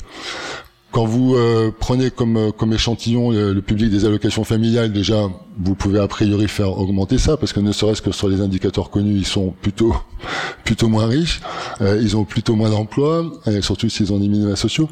Euh, même les classes d'âge sont à peu près identiques. Et sur certains territoires, c'est une Saint-Denis pour pas les nommer, vous, augmentez ça. Autrement dit, c'est pas Emmaüs Connect à Saint-Denis qui va pouvoir absorber la somme des personnes qui sont pas autonomes numériquement et qui dépendent de la CAF. Euh, heureusement qu'ils ne le font pas parce que la taille de leurs locaux ne le permettrait pas euh, et ils n'ont pas les moyens de le faire. C'est ce que disait Jean Dédié à propos des moyens. D'ailleurs, je reviendrai un petit peu là-dessus. Euh, la prise en charge de l'incompétence numérique des usagers, elle suppose, compte tenu du nombre de millions de personnes qui sont là, autre chose qu'Emmaüs Connect selon moi, même si j'ai rien contre eux, euh, en l'occurrence, parce que comme ils le disent, c'est très compliqué. Et puis elle suppose que les organisations qui sont productrices de ça euh, mettent en place derrière des structures et des espaces qui sont extrêmement conséquents. On en est là quand même sur de la réparation et de la compensation très bricolée, même s'il y a un professionnalisme de la part de Connect, sur les territoires pour arriver à accompagner quelques dizaines ou centaines de milliers de personnes alors qu'il y a plusieurs millions de personnes qui sont dans ce cas. Point de précision, Emmaüs Connect parle de ceux, un peu comme moi d'ailleurs, qui vont à Emmaüs Connect. Les personnes qui ne sollicitent pas les services sociaux et qui ne savent pas faire, ce qu'on appelle des non au courant, euh, qui sont des invisibles de tout ça, qui n'ont pas l'habitude d'aller fréquenter des services sociaux parce que ça fait pas partie de leur pratique, des personnes de plus de 65 ans qui ont a priori jamais eu à solliciter une assistante sociale, on ne sait pas ce qu'ils font. Euh, et c'est pas uniquement du rural. On parle là à partir des gens dont on repère qu'ils ont des difficultés parce qu'ils viennent jusqu'à nous. On est dans un total flou à propos de ceux qui ne sollicitent personne et qui se retrouvent avec des ruptures de droit parce qu'ils ne savent pas faire avec un ordinateur. Euh, le truc de, de, Daniel Blake où euh, quand on dit déplacer la souris on met sur l'écran, moi je l'ai vu à Saint-Denis et il fallait bien que je le vois pour y croire. Euh, voilà. Euh, et je pense que dans la tête des acteurs décisionnaires de tout ça, un peu comme nous, on a, il est difficile de penser qu'il y a des gens qui ne savent pas se servir d'une souris dans ce truc. voilà. On imagine bien que c'est compliqué un dossier de la CAF, mais de là à pas savoir servir d'un ordinateur, c'est quand même difficile. Pensée magique sur la, sur la technique, je ferme ma parenthèse. C'est pas parce qu'on maîtrise une technologie qu'on maîtrise la complexité des droits. Euh, la dématérialisation n'a strictement rien modifié à la complexité des droits CAF c'est toujours aussi compliqué euh, de comprendre ce qui se déroule quand on est dans des situations euh, compliquées. Autrement dit, c'est pas parce qu'on est un digital native qu'on sait plus faire avec sa CAF. C'est pour ça que les jeunes, ils savent pas nécessairement mieux faire, qu'ils ont aussi besoin d'accompagnement parce qu'ils sont sur Snapchat et Facebook, mais des droits CAF, ils y comprennent pas plus que quand c'était un formulaire. Euh, il y a de la pensée magique là-dessus, de penser que parce qu'il y a un accès simplifié pour ceux qui maîtrisent, ceux qui ne maîtrisaient pas d'un point de vue administratif vont maîtriser parce qu'il y a eu un changement de médium. Absolument pas. Ils n'étaient pas, euh, ils n'étaient pas autonomes d'un point de vue administratif et ils sont encore moins autonomes parce qu'ils maîtrisent pas le médium qui a changé. C'est là qu'il y a aussi des effets de, de double, de double peine et de double exposition. Je vais essayer de pas céder au, même disque que mon, collègue. Euh, peu de peu de mesures et effectivement peu de choses sur les sur les effets de profondeur. Euh, sur les données. Il y a quelque chose qui, dans le, quand, quand on, quand on, on, on, ouvre sur un éclairage du numérique des questions de pauvreté que je remarque présentement, euh, ce qui est assez logique compte tenu de la position de, de Jean Dédier, euh, mais qui, qui, ne serait pas si moi je l'avais pas. On parle là de système de compensation de l'accompagnement des usagers pour mieux maîtriser le numérique sans à aucun moment adresser la question du numérique en interne aux institutions qui le produisent. Je vais essayer d'être plus clair. Euh, il y aurait des moyens par le numérique d'avoir une inclusion très très grande si les institutions qui maintenant dématérialisent la direction des usagers s'entendaient entre elles pour récupérer par le numérique des documents qu'elles demandent aux usagers, qui même si c'est dématérialisé en l'occurrence l'effet de silo dont parlait Jean Dédier qui est quand même structurel en France. C'est-à-dire qu'effectivement, les procédures sont dématérialisées, mais il faut les se mettre sur le site de la CAF, sur le site de la CEPAP, sur le site de Pôle emploi, etc. Généralement, dès lors qu'on remplit, alors on a effectivement des effets de déclaration, mais très souvent on a besoin d'attestation. C'est-à-dire qu'on va le site, on va sur le site de la CEPAM, on imprime une attestation qu'on va soit envoyer en pièce jointe par mail à sa CAF, soit envoyer par courrier. On pourrait se dire qu'il y aurait un moyen, en l'occurrence, que déjà qu'il y ait possibilité de le faire sans, sans passer par un mail, ça serait mieux pour l'éthique nette. Même en amont, que les institutions s'organisent pour simplifier les droits avant. Alors ça ferait moins de boulot pour Jean Dédier, c'est entendu. Mais comme moi je parle plutôt du point de vue des usagers, il serait peut-être différent, il serait ailleurs. Euh, en l'occurrence, ça aura un effet de simplification réel. C'est-à-dire que, euh, étonnamment, le numérique n'est pensé que sous la voie de la, dématérialisation, c'est-à-dire que sous la voie de la coproduction par les usagers du service, mais pas du tout de la simplification des droits eux-mêmes euh, et de la simplification des échanges de données. Les échanges de données entre institutions se font quand même quasi exclusivement à des fins de contrôle et pas d'ouverture de droit ou d'accès au droit. Ce sont pourtant les mêmes choses qui sont requêtées. Et les caisses de sécu ont des moyens en interne forts de faire du requêtage pour, euh, en l'occurrence, ouvrir des droits ou faire de la recherche de droits potentiels ou faire de la proposition de droits dès lors qu'ils ont les, des informations euh, sur, sur, les usagers. Euh, il y a un effet là qui finalement est oublié, c'est-à-dire que l'urgence qui a traité l'arrivée de personnes non autonomes face à ça et les effets de pression qu'il y a sur les territoires est tel qu'on en oublie que quand on parlait d'accès aux droits avant, c'était toujours il faudrait il faut simplifier la, complexité des droits, il faudrait qu'on ait qu'un seul formulaire. Euh, ce qui a été mis en place par le SGMA pour réussir à fondre dans l'expérimentation menée, fondre sur un seul formulaire quatre prestations sociales minimales, s'est développé pendant un temps long. D'ailleurs, aussi avec la Loire-Atlantique, l'Ouest est très actif sur ces questions numériques, pour finalement capoter au dernier moment parce que les institutions se sont ont tiré la couverture à elle. Elle voulait absolument avoir la main sur les pièces justificatives pour dire non, pas du tout pour des questions de réglementation, mais parce que les pièces justificatives, c'est ce qui permet de garder la main sur la demande. Euh, plus vous multipliez le nombre de pièces justificatives, plus vous augmentez les chances que les personnes abandonnent en cours de procédure, et donc moins vous euh, sortez de l'argent public. Le non-recours représente une économie pour les budgets publics. Euh, à courte vue, ça a des tas d'effets en chaîne qui fait que ça coûte beaucoup plus, cher à la collectivité nationale, mais dans un premier temps, 50% de non-recours RSA, c'est 5 milliards d'économisés par an. Voilà. Pour conclure, parce que si euh, autrement on n'aura pas le temps de discuter, j'espère qu'on aura le temps un peu de, en l'occurrence, de, de, revenir sur, sur un certain nombre de points. Euh, les questions d'accompagnement, parce que c'est un, il y a des tas d'autres choses à, à, dire, mais je pourrais pas tout dire. Deux choses sur les questions d'accompagnement. Euh, Jean Dédier l'a évoqué euh, tout à l'heure. Euh, jusqu'où on accompagne et qui on accompagne. Quand on regarde sur le terrain, hier j'étais dans un accueil, euh, un accueil commun euh, CAF CEPAM, qui est euh, ouvert à Beaucaire, ville bien dirigée. et et c'est très intéressant de voir comment ça marche. C'était un peu pareil en Seine-Saint-Denis quand je regardais. Euh, la question de l'accompagnement, c'est son périmètre en fait. Euh, se dire, il faut, euh, il, il, est entendu. Là, je suis d'accord. Tout le monde est à peu près d'accord avec ça. Euh, ça ne sert à rien d'être vent debout contre la numérisation. De toute façon, elle est là. Elle arrive, elle va s'accentuer. Euh, la question, c'est comment on fait pour accompagner vers ça les gens et lesquels. on a finalement, à part les données d'Emmaüs Connect pour le coup, et pour cause, assez peu de données précises sur c'est quoi cette proportion entre ceux qui sont vraiment très très loin des éloignés que, moyennant un certain quota d'or, on pourra peut-être intéresser pour s'en occuper, et puis ceux qui sont proches mais qui ont besoin de réassurance. Quand on, vous étiez sur euh, un 15, 30, 45, je sais plus exactement, mais les exclus étaient vers 15% dans ce dont je me souviens. Euh, enfin, tout ça est, sans doute très différent en fonction des endroits. En l'occurrence, les personnes qui vont à Emmaüs sont encore une fois des personnes qui ont vu qu'il y avait de la lumière et avant ont fait on fait la démarche d'aller vers quelqu'un ou on suivi l'orientation de quelqu'un, pensons aux invisibles, c'est-à-dire ceux qui n'y vont pas. Euh, comment on fait? Une, une, institution qui n'est pas Emmaüs Connect et même Emmaüs Connect, quand elle voit débarquer quelqu'un qui n'est pas euh, autonome numériquement, qu'elle a fait le diagnostic que c'est quelqu'un qui est très très très éloigné, elle en fait quoi? Euh, Les agents, ils ont beau être formés à de la médiation numérique, avoir une position de faire euh, avec d'accompagnement, de monstration, avoir avoir s'être professionnalisé là-dessus, parce que de fait, il y a une, une réorientation des métiers de la sécurité sociale sur ça. Euh, tout va être automatisé d'ici très peu de temps. Enfin, euh, la, la prime d'activité, elle est auto-contrôlée par le système dans 95% des cas. Il n'y a plus d'intervention agent. Il y avait des techniciens conseils qui liquidaient ces droits avant. Il va bien falloir en faire quelque chose. Donc même s'il y a des économies de gestion qui sont réalisées dans la branche famille, ce qui leur est demandé à marche forcée depuis longtemps, il va quand même falloir redéployer vers des relations de service des agents qui faisaient avant de la liquidation. Bon, donc ils, ils, ils, sont pas bêtes, ils s'y mettent, ils sont bien un peu obligés. Néanmoins, quand ils sont face à une personne qui de, déjà est analphabète, elle n'a pas de compétences alphabétiques. Donc, euh, même s'il y a des systèmes cognitifs qui permettent de se repérer, le problème là, c'est pas le numérique, c'est déjà d'être alphabétisé. Ce n'est jamais que deuxième. Et qu'on voit très clairement que c'est quelqu'un qui est très éloigné euh, de tout ça, qu'est-ce qu'elles en font? Elles peuvent pas prendre 35 minutes ou 8 heures pour former la personne. S'il n'y a pas un Emmaüs Connect ou un équivalent à proximité, que le réseau n'a pas été formé, que la possibilité de l'orientation a été faite, etc., ils ne savent pas quoi faire, ils font à la place de ces personnes, ce qui pour leurs droits est plutôt mieux, pour leur épanouissement personnel, leur valorisation, leur inclusion sociale, je ne sais pas.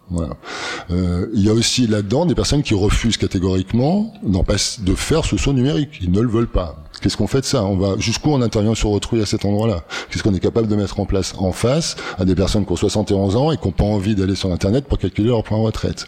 On les force alors qu'elles n'ont jamais utilisé un ordinateur? Euh, qu'est-ce qu'il y a comme structure euh, qui est ici? Ce que je veux dire, c'est que le, le l'accompagnement de fait, quand on regarde in concreto comment ça se déroule, ça suppose, et c'est ce que je disais, de pouvoir non seulement diagnostiquer l'état de compétences numériques, mais en faire quelque chose. Et si on peut pas s'en occuper, d'avoir la capacité d'orienter et vers où. Et puis si on veut s'en occuper, d'avoir des espaces et des moyens, il y a des tas d'endroits euh, où il n'y a pas l'espace pour, en l'occurrence. Les agents n'ont pas le temps nécessaire pour accompagner si ils sont plutôt dans la catégorie 2 et qui sont pas déjà autonomes. Donc il y a on revient à, cette histoire de, défaut d'anticipation qui est quand même surprenant, c'est-à-dire qu'il il, il eût fallu faire tout ça euh, avant sans doute euh, pour pouvoir mesurer un peu les choses et puis les anticiper et mettre en place des choses. Ça se fait chemin faisant, plutôt en mode accéléré et puis euh, dans les façons de répondre. mais il n'y a pas des Emmaüs Connect partout. ce qui apparaît évident, c'est que le défaut de portage de l'État a été quand même majeur sur la question, parce qu'il y a eu des schémas d'inclusion numérique, mais ils sont restés quand même lettres mortes. Le Conseil national du numérique a émis des tas de recommandations. Il y a un rapport de 2013 qui annonce tout ça très clairement, qui a assez peu été suivi des faits. Et je trouve caractéristique en termes d'action, euh, de, regard sur, enfin, de sociologie de l'action publique de base, que ce soit Emmaüs Connect, qui soit en s'appuyant sur des, services civiques et des bénévoles, obligé de venir compenser une défaillance quand même de l'organisation d'une chose aussi majeure qu'un changement de médium dans la gestion des droits, euh, notamment, euh, notamment sociaux. J'en finirai là pour qu'on ait un peu le temps de discuter. Bon, merci beaucoup. Donc euh, la parole est à la défense. Oui, je suis dénoncée tout de suite par euh, Michel. Euh, lors de la Bretèche, je suis secrétaire général du, du SGMAP, dont il a été question rapidement. Euh, je partage très largement le, le, ce qui nous a été apporté par les deux intervenants sur euh, euh l'importance euh, de, de, cette question. C'est bien pour ça que je suis venue aujourd'hui. Euh, avec peut-être une petite nuance, ne serait-ce que sur le dernier point, je, je, je, reprends la balle au bon. Venant du secteur social, largement entendu, je, je vois pas forcément un défaut à ce qu'il y ait une initiative associative forte. Je pense qu'au contraire, c'est une des grandes richesses du secteur associatif que de lancer des choses. Ensuite, il y a une question de passage à l'échelle et de capacité. Mais c'est bien qu'il y ait des défricheurs et je suis pas sûre qu'il faille toujours que le modèle ce soit une initiative descendante depuis l'État. Mais étant fonctionnaire, je ne le dis pas pour dédouaner l'État de ses responsabilités, mais plutôt parce qu'il y a une, une capacité riche d'initiatives en France et dont Emmaüs Connect témoigne aujourd'hui. Euh, quelques petits points rapidement sur la question euh, du, non-recours. Euh, effectivement, elle a été un sujet assez important qui a été euh, détecté très tôt par le, gouvernement hein, dès, dès, 2013 et qui a donné lieu effectivement à un certain nombre de travaux dans lesquels le SGMAP a été très engagé. C'est dans ce cadre-là, et je voudrais juste venir à cette illustration, qu'on a pensé à un outil numérique qui correspond bien sans doute aux potentialités que le numérique peut apporter pour résoudre des fractures de cette nature. Le numérique, au fond, quand il euh, respecte ce qu'il promet, c'est la volonté de s'appuyer sur les utilisateurs pour vérifier que ce que l'on crée est adapté à leurs besoins, et on ne le pense pas a priori, on le teste par itération. Et euh, c'est aussi euh, la volonté, effectivement, de euh, viser la compréhension immédiate, donc de d'éviter tout ce qui ressemble de près ou de loin à la complexité. Et sur le recours aux aides, puisque c'est le, sujet. Euh, vous avez très bien défini un certain nombre de, problèmes, sachant que cette complexité, elle est de deux natures. Il peut y avoir des règles de droit euh, compliquées, au sens où elles sont subtiles, où elles couvrent des situations différentes. C'est difficile de faire que les situations soient toutes les mêmes. À l'inverse, il ne faut pas que cette complexité des règles de droit soit un obstacle au règlement de sa situation à soi. Donc ce sur quoi le SGMAP a réfléchi, c'était un outil qui s'appelle MESED, M-E-S.aide, A-I-D-E-S, qui a été pensé avec des utilisateurs, c'est-à-dire à la fois des travailleurs sociaux, des bénévoles, des personnes concernées directement par la précarité pour trouver le mode d'interaction le plus rapide possible par rapport aux problèmes qui pouvaient se poser. Donc on a démarré avec sept aides euh, qui étaient intégrées dans l'outil. Maintenant on est à 20 aides. On intègre pas à pas les aides territoriales parce que le social euh, dans ses délices est très organisé différemment selon les territoires. Donc on a besoin d'intégrer aussi ce travail des collectivités locales et ça marche bien avec deux dimensions. D'une part c'est un outil il a été euh, officialisé par Ségolène euh, Neuville il y a quelques, euh, quelques mois maintenant. C'est un outil qui permet d'aider finalement les travailleurs sociaux et les bénévoles à utiliser tout leur temps pour la relation humaine et le travail avec la relation avec la personne. Et il peut traiter plusieurs situations. La personne qui cherche à se renseigner, qui veut une estimation de ses droits, et euh, celle qui va le faire pour le compte d'un autre. Ça n'est pas un outil qui instruit, sachant qu'on est dans un pays qui est très juridique, donc très attaché à la précision de l'information donnée, mais qui donne une estimation. Ça aussi, c'est un changement de culture qui est important, parce que les règles de droit sont nombreuses, délicates, euh, et que euh, évidemment euh, un outil numérique même euh, très abouti euh, n'a pas la prétention de remplacer l'analyse et l'expertise d'un dossier à fond. Mais cela dit, ce que j'y vois, c'est que du coup en deux minutes, à partir de sa situation personnelle, on a une estimation de ses droits et que l'on peut ensuite évidemment être invité, et l'outil le fait d'ailleurs, à compléter cela par un contact avec euh, les institutions. C'est un mode de faire qu'on a multiplié, notamment avec les jeunes. On a créé un outil euh, un peu de même nature qui s'appelle la boussole des droits pour aider à recréer aussi la relation humaine. C'est-à-dire que c'est pas un antagoniste, mais ça replace la, la dimension de la relation humaine Le deuxième constat que je voulais faire, euh, après celui sur le, non-recours et ce, cette capacité du numérique à le, le réduire, c'est le rôle des agents. C'est-à-dire qu'effectivement, vous l'avez dit, on a quelques expériences qu'on a pu observer où euh, il y avait eu parallélisme des formes. Il y avait le travail au guichet qui continuait, puis par ailleurs, on développait des outils numériques, des portails. Et donc, quand l'usager qui n'arrivait pas à s'en sortir arrivait au guichet, l'agent disait bah j'en sais rien en fait, euh, je connais pas l'outil dont vous parlez. Donc là, il y a, y a un énorme bug. Euh, en revanche, les expériences positives qu'on a eues, par exemple sur la prime d'activité euh, de à la CAF, c'est les moments où les agents ont été mis en situation de médier finalement euh, l'accession. Alors après, le font-ils à certains moments par substitution ou le font-ils vraiment dans un mode d'apprentissage? Peut-être qu'il y a encore des choses à compléter, mais ce qu'il y a de sûr, c'est que l'agent ou le travailleur social au cœur, ça reste quand même euh, la voix. Euh, ensuite, il y a une troisième chose qui me paraît importante dans ce que vous avez dit, c'est la question de l'accessibilité au service public, qui se pose finalement plus largement pour tout le monde. C'est-à-dire que c'est un peu comme le design for all que développait l'Union européenne en se disant que ce qui avait été bien pensé pour les personnes en situation de handicap serait utile à tous. Tout le monde a envie de comprendre les textes qui s'appliquent à lui, de comprendre les règles de droit, de savoir quels sont les délais et d'avoir la résolution de son problème. Donc penser en termes de design for all et d'accessibilité au service public, finalement, c'est aidant pour tous. Nous, on travaille beaucoup là-dessus, c'est-à-dire à partir des perceptions finalement des usagers pour faire les services dont ils ont véritablement besoin et qui leur sont adaptés.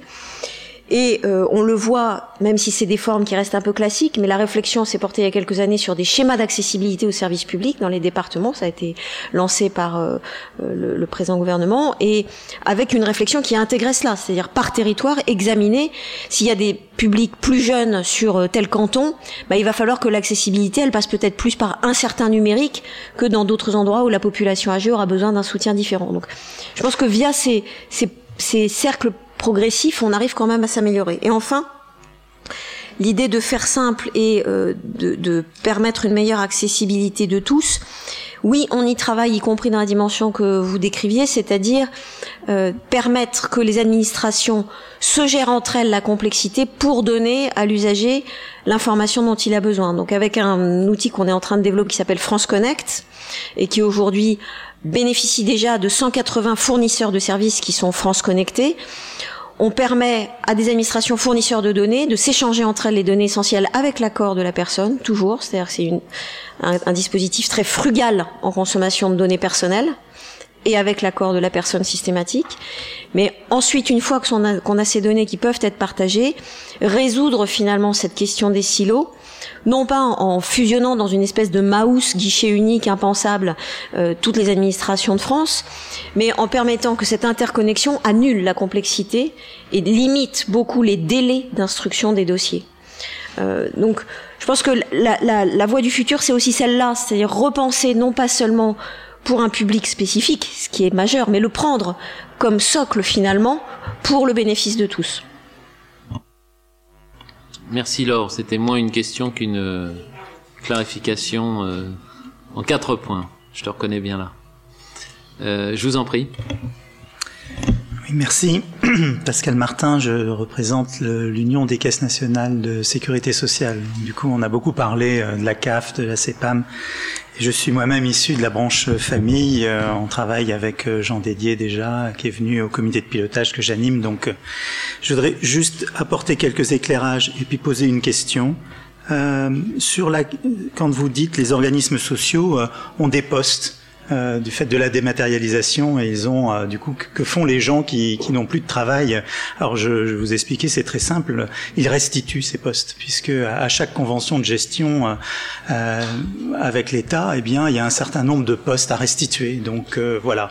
Et un autre éclairage sur ces chiffres, euh, dans les dix ans qui viennent, euh, Lucans euh, a calculé qu'il y aura à peu près 40% du personnel des, des, des caisses de, de, sécurité sociale qui partira à la retraite.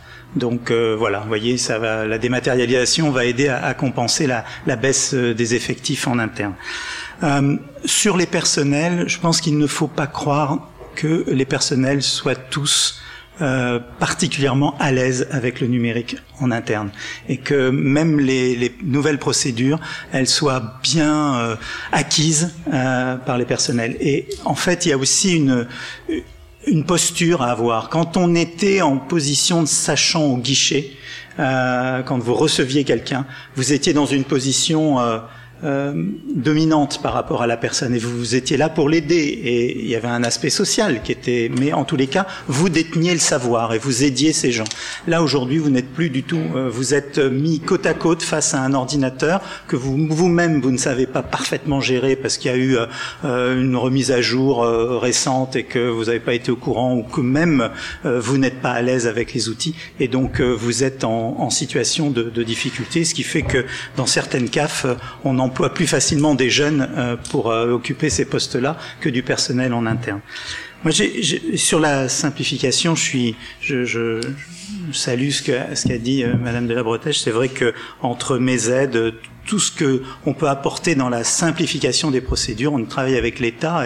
C'est un travail long parce que l'administration française ou le service public en France a quand même mis quelques couches comme ça depuis des années. Et donc, aller c'est ça. Et donc euh, aller chercher euh, dans tout ça euh, comment simplifier, c'est quand même un, vrai travail et qui prend beaucoup de temps. Alors moi j'ai une question.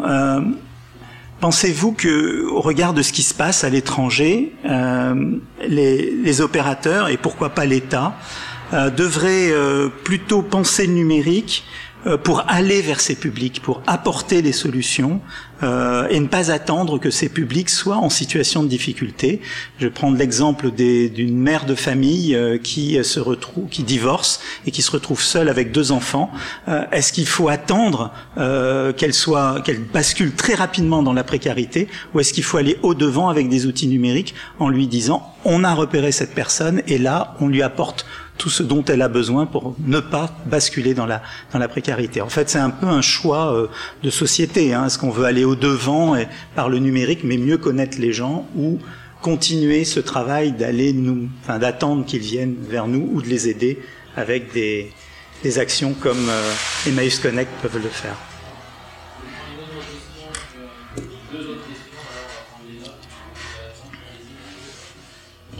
Donc, Yvan Méron, CFDT, euh, euh, euh quelques, j'allais dire quelques remarques qui peuvent amener à des désaccords. On va dire c'est comme ça, pas, franchement forcément des questions. Quoique je vais démarrer par en poser une. Euh, euh, en dehors de mes ou à l'occasion de mes fonctions syndicales, j'ai un rôle d'aidant non organisé, d'adhérents, d'enfants d'adhérents, euh, euh, de personnes âgées, de retraités euh, qui viennent me voir ou qui viennent voir des militants qui eux-mêmes m'appellent. comme je suis haut placé dans la hiérarchie, ils imaginent que j'ai parfois les réponses. Et par exemple sur la question des CAF, mais je prends les CAF, ça vaut aussi pour Pôle Emploi. Une des difficultés maintenant qu'il y a des procédures numériques et des outils numériques, c'est qu'est-ce qui se passe quand les gens sont tombés dans le trou et que c'est pas prévu?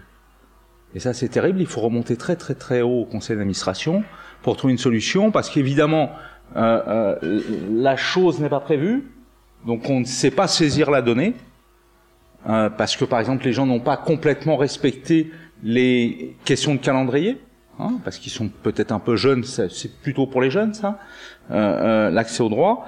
Et donc cette question de, de au-delà de la complexité des droits, cette question de, il y a une chose qui n'est pas prévue, comme c'est complètement numérisé, eh ben ça fonctionne pas. Je vais vous donner un autre exemple, APB. Hein, le, célèbre logiciel de tri des lycéens pour entrer euh, euh, à l'université, si vous n'avez pas de numéro de candidat au baccalauréat, parce que pour X raisons il s'est perdu, mais c'est pour X raisons, on s'en fout, eh bien la personne est bloquée et donc ne peut pas aller à l'université. J'exagère. Bien sûr, on trouve des solutions, mais c'est ces trous dans les procédures numériques automatisées. Je le dis d'autant plus tranquillement. Je suis informaticien de métier. Hein. Euh, après, euh, donc une première question, c'est comment est-ce qu'on gère cette question du hors Parce qu'évidemment, moi, je suis pas forcément concerné directement. Et j'ai des accès directs, mais je vois bien que les gens qui, viennent justement vers moi, c'est parce qu'ils savent que j'ai peut-être ces accès-là. Hein. Euh, euh, et, donc c'est comment est-ce qu'on gère ça? La deuxième question, c'est autour, puisque je suis informaticien, euh, euh autour de la question des, des usages. Et d'une certaine façon, c'est pourquoi est-ce qu'on se repenche pas, pourquoi est-ce qu'on part pas et qu'on travaille pas avec les gens les plus directement concernés? Et donc c'est peut-être se poser la question de c'est qui les gens directement concernés? Est-ce que c'est les bénéficiaires des aides? Est-ce que c'est les agents qui les aident à avoir les aides? Est-ce que c'est des aidants? Est-ce que c'est des membres d'associations ou des membres de syndicats? Question, je, n'en sais rien, mais je pense qu'il faudrait commencer à se poser cette question-là avant d'architecturer le, système. Alors évidemment, moi je m'étais noté, euh, euh, mais Monsieur l'a dit juste avant moi, euh avec les nouveaux outils, on passe du face à face au côte à côte. On connaît bien ça dans la démarche commerciale, et c'est vrai que ça bouge la posture, et c'est pas forcément simple. Mais ça m'amène à poser la question parce que on le développe dans des logiciels d'accompagnement à l'emploi. Est-ce qu'on pourrait imaginer des logiciels double face où il y aurait d'un côté c'est l'aide et c'est comment on suit l'aide et comment on fait avec sans faire à la place d'eux pour la majorité des gens. C'est-à-dire la personne, elle remplit son dossier et l'aidant à côté, il voit au petit à petit comment les choses se remplissent et surtout où est-ce que ça bloque Hein, par exemple, sur une demandeur d'emploi, c'est rédiger son CV, c'est quelque chose de compliqué, donc à un moment donné, ça bloque, et ça permet de dire, qu'est-ce qui te manque là? Et donc là, c'est pareil sur les procédures, qu'est-ce qui te manque? Qu'est-ce que tu ne sais pas trouver? Euh, euh, euh, Donc voilà. Et pour terminer sur la question de l'effet de silo, euh, réinsister un peu sur la question de l'identité numérique. Alors par rapport à France Connect, euh, une petite critique parce qu'il y a ça manque d'annuaire, mais en même temps, cette question de l'identité numérique, ça permet de faire plein de choses. Je regarde un collègue de la Poste, euh, euh, ça permet de, de, faire plein de choses et de dérouler plein de procédures, et notamment si on a un coffre-fort numérique dans lequel on va avoir stocké des documents. Mais là, ça pose une question, si on met en place des procédures, jusqu'à quel point ces procédures sont opposables? Je me suis amusé à titre personnel sur la question des procurations pour les élections. Il y a une procédure théorique de choses qu'il faut, c'est dans la loi, et puis vous allez sur le... Donc donc c'est ce qui est reproduit, par exemple, dans le coffre-fort numérique de la Poste. Et donc, ça va chercher dans vos documents que vous avez déjà stocké ce qu'il vous faut. Et vous allez sur le site de la ville de Paris, et on vous dit, alors, nous, c'est complètement différent. Il vous faut deux attestations, je crois, de justification de domicile, alors que normalement, la procédure, c'est une. Et donc, on voit bien cette question, alors c'est vraiment anecdotique ce que je dis. On voit bien où est la difficulté. C'est-à-dire vous avez une procédure théorique, et à un moment de, donc on peut automatiser dans un coffre-fort électronique, justement pour éviter l'effet de silo. Et de l'autre côté, ben vous avez la vie réelle, et dans la vie réelle, ben vous avez un acteur qui vous dit, après tout, c'est moi qui décide, donc moi, ma règle, c'est ça. Donc la question, c'est jusqu'où on peut aller quand on a défini, évidemment, avec les organismes, c'est pas question, les, les, informaticiens définissent tout seuls, une fois qu'on a défini avec les organismes concernés une procédure, jusqu'où cette procédure va être opposable? Ce qu'on pourra dire à la personne, enfin, à l'organisme, bah non, euh, pour avoir tel droit, il faut amener tel document, je vous amène tel document, ou le système, on vous amène tel document, donc il faut que vous donniez la position. Voilà, donc finalement, je vais poser des questions. C'est pas vraiment une question, en fait, c'est un complément euh, de ce que, euh, enfin, en complément de, de, ce que vient de, de préciser euh, lors de la et, et Yvan sur Pardon, Philippe Régnard, oui, je m'occupe des relations avec le gouvernement pour le, la branche numérique de la Poste. Un opérateur très physique qui fait aussi du numérique puisqu'il produit des outils comme l'identité numérique ou le coffre-fort numérique, par exemple, euh, destiné aux, aux, aux citoyens, euh, voilà, pour simplifier, pour accompagner euh, les citoyens dans la simplification des démarches euh, numériques administratives en ligne. Euh, juste, il y a eu un article de presse ce matin, donc euh, je trouvais que c'était d'actualité, qu'il était de bon ton euh, de le préciser, euh, qui euh, fait état d'un bon résultat d'une expérimentation qui a été lancée par la DGCS et l'UNCAS, initiée par le cabinet de Ségolène Neuville et euh, qui euh, mettent à disposition et dont nous sommes euh, partie prenante puisqu'il y a six prestataires de coffre-fort numérique euh, et qui mettent à disposition donc des, des travailleurs sociaux, enfin des, des, des, enfin pour les ayants droit, euh, des coffres-forts numériques qui leur permet euh, justement de, de, de, comment dire d'avoir les documents numériques dans un coffre-fort numérique et qui euh, permet une simplification. Vous parlez des simplifications administratives pour ces personnes qui n'ont pas forcément euh, effectivement les bons documents euh, au bon moment, au bon au bon endroit. La possibilité de pouvoir stocker dans un coffre-fort numérique des documents qui ont valeur probante permettra aux, aux, travailleurs sociaux de simplifier enfin, voilà, et d'accélérer très rapidement les démarches et euh, leur accès aux droits. C'était juste cette précision.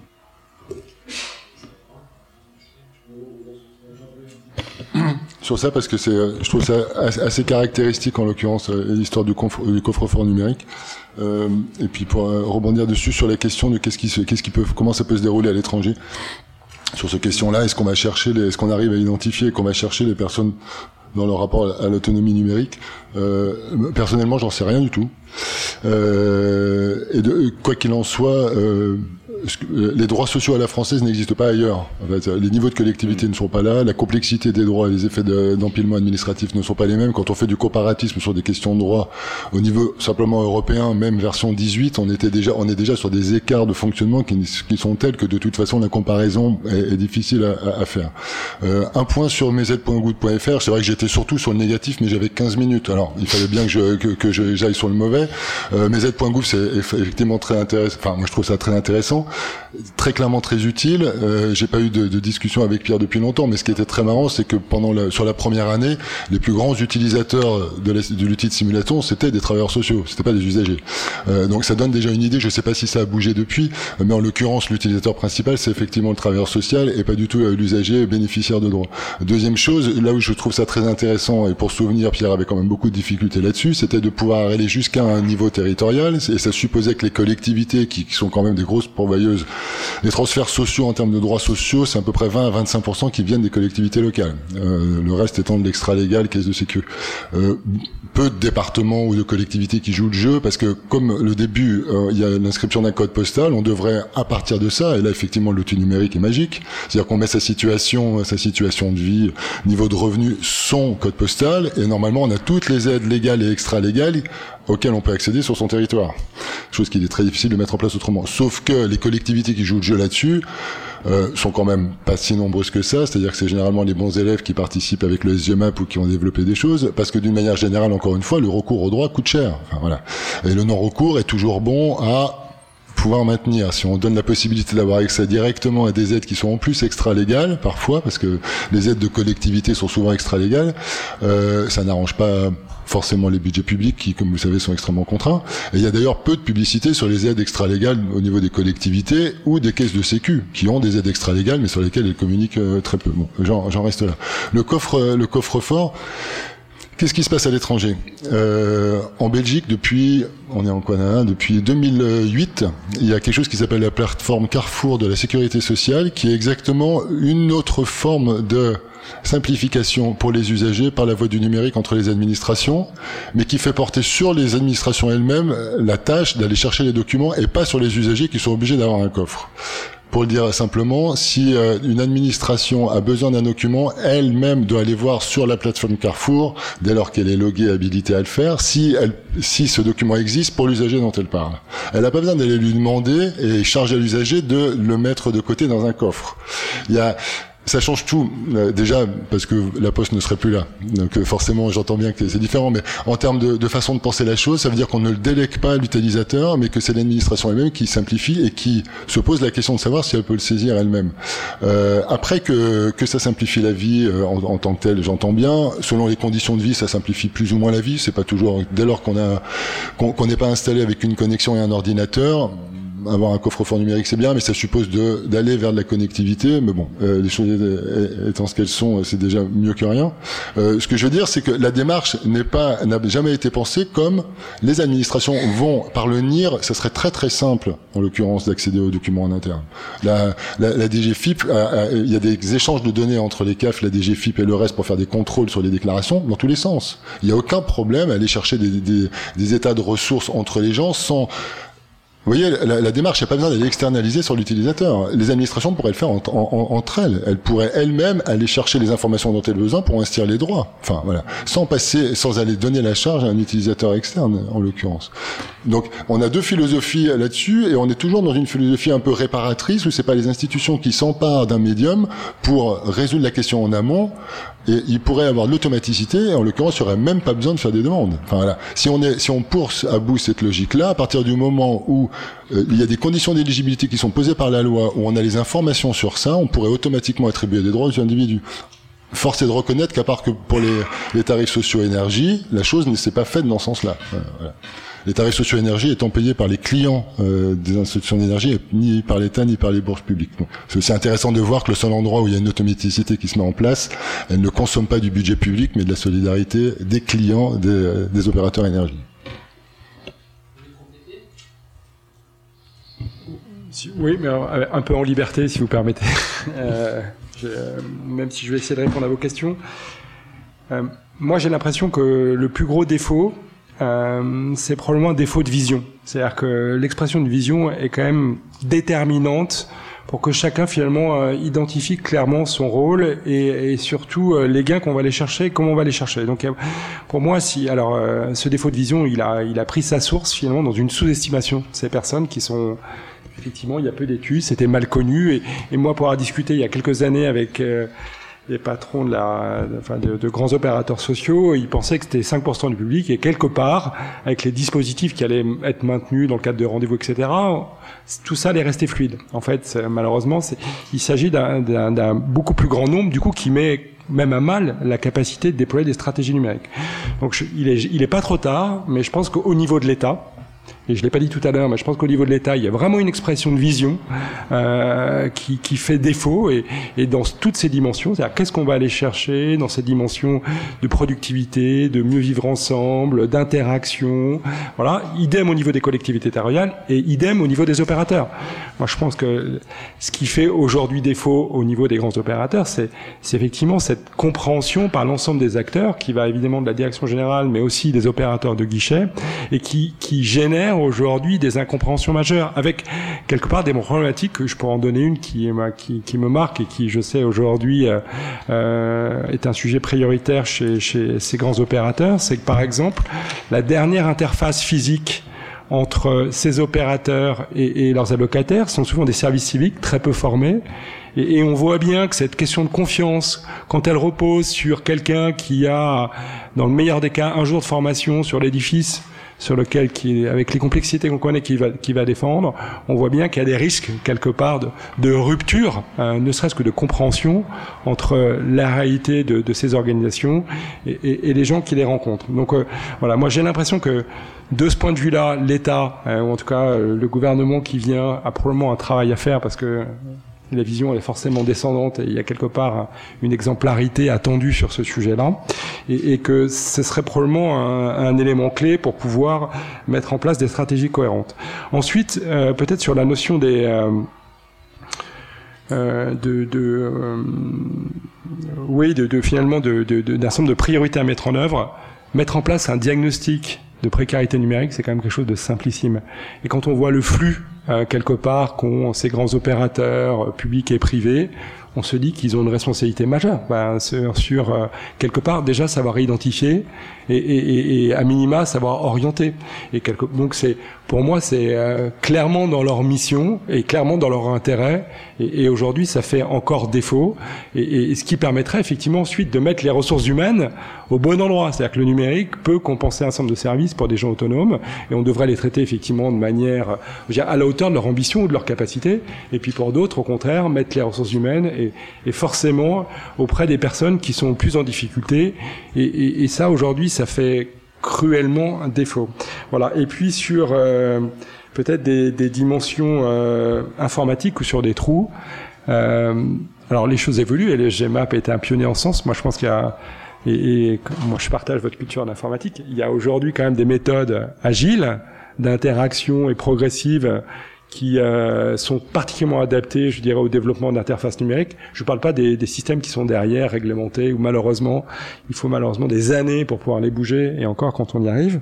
Euh, et tout ça est, dans d'autres dimensions de notre coût, mais voilà, si on sait anticiper, si on a une vision, si on a un plan, on va dire, qui permet de, de mettre en, en, ouais, en orchestration l'ensemble des acteurs et surtout d'être en lien avec ses bénéficiaires, aujourd'hui on a des modalités, agiles qui quelque part devraient permettre de remonter une information, et, c'est le cas d'ailleurs sur euh, des outils comme euh, qu'on a pu tester chez nous, qui permet d'éviter ces trous. Voilà, c'est-à-dire que le système il devient intelligent euh, au contact de ses utilisateurs et, et aujourd'hui, il y a moult méthodes, mais qui sont en train d'être déployées euh, pour pouvoir finalement minimiser ce risque de finalement de d'une conception euh, qui est forcément peut-être extrêmement large et, et, qui manque de retour utilisateur. Voilà, c'est j'enfonce un peu des portes ouvertes, mais c'est important de le dire. Euh, les technologies aujourd'hui et le numérique permet assez facilement d'adapter de, de, en fait, euh, on va dire au mieux des, des, des, des capacités des utilisateurs voilà, un certain nombre de, systèmes. Merci beaucoup. Je vous propose qu'on en reste là puisque l'heure a, tourné. Euh, J'ai trouvé que vos échanges étaient riches et, animés. C'était le but de la, de la manœuvre. Juste un mot pour ne pas en rajouter. Euh, Lorsqu'on parle de protection sociale, on oublie toujours une partie non négligeable de la protection sociale qui est celle qui récupère les sous et pas celle qui les verse. Et euh, je trouve que certes, avec des contraintes moins importantes, puisque là, on n'est pas face à l'exclusion sociale, mais à des difficultés liées à la taille des entreprises. Ce qui a été réalisé, qui a débouché sur la déclaration sociale nominative, qui est ce système qui va permettre à toutes les entreprises, notamment les toutes petites, de payer leurs cotisations euh, en appuyant sur un bouton quand elles lancent leur train de paye, euh, est assez exemplaire de la capacité qu'ont parfois les organismes, l'État, les complémentaires, à travailler ensemble et de manière assez constructive. Je voulais qu'on termine sur une petite note d'optimisme, sachant que je ne suis pas certain que cette bonne expérience franchisse la barrière des espèces qui la séparent de la protection sociale euh, et notamment de ces publics euh, prioritaires. Bon, merci à vous de nous avoir euh, réveillés au cas où euh, la sieste nous aurait surpris dans la chaleur inexplicable de cette salle, mais qui n'est liée qu'à la qualité des débats. Merci beaucoup.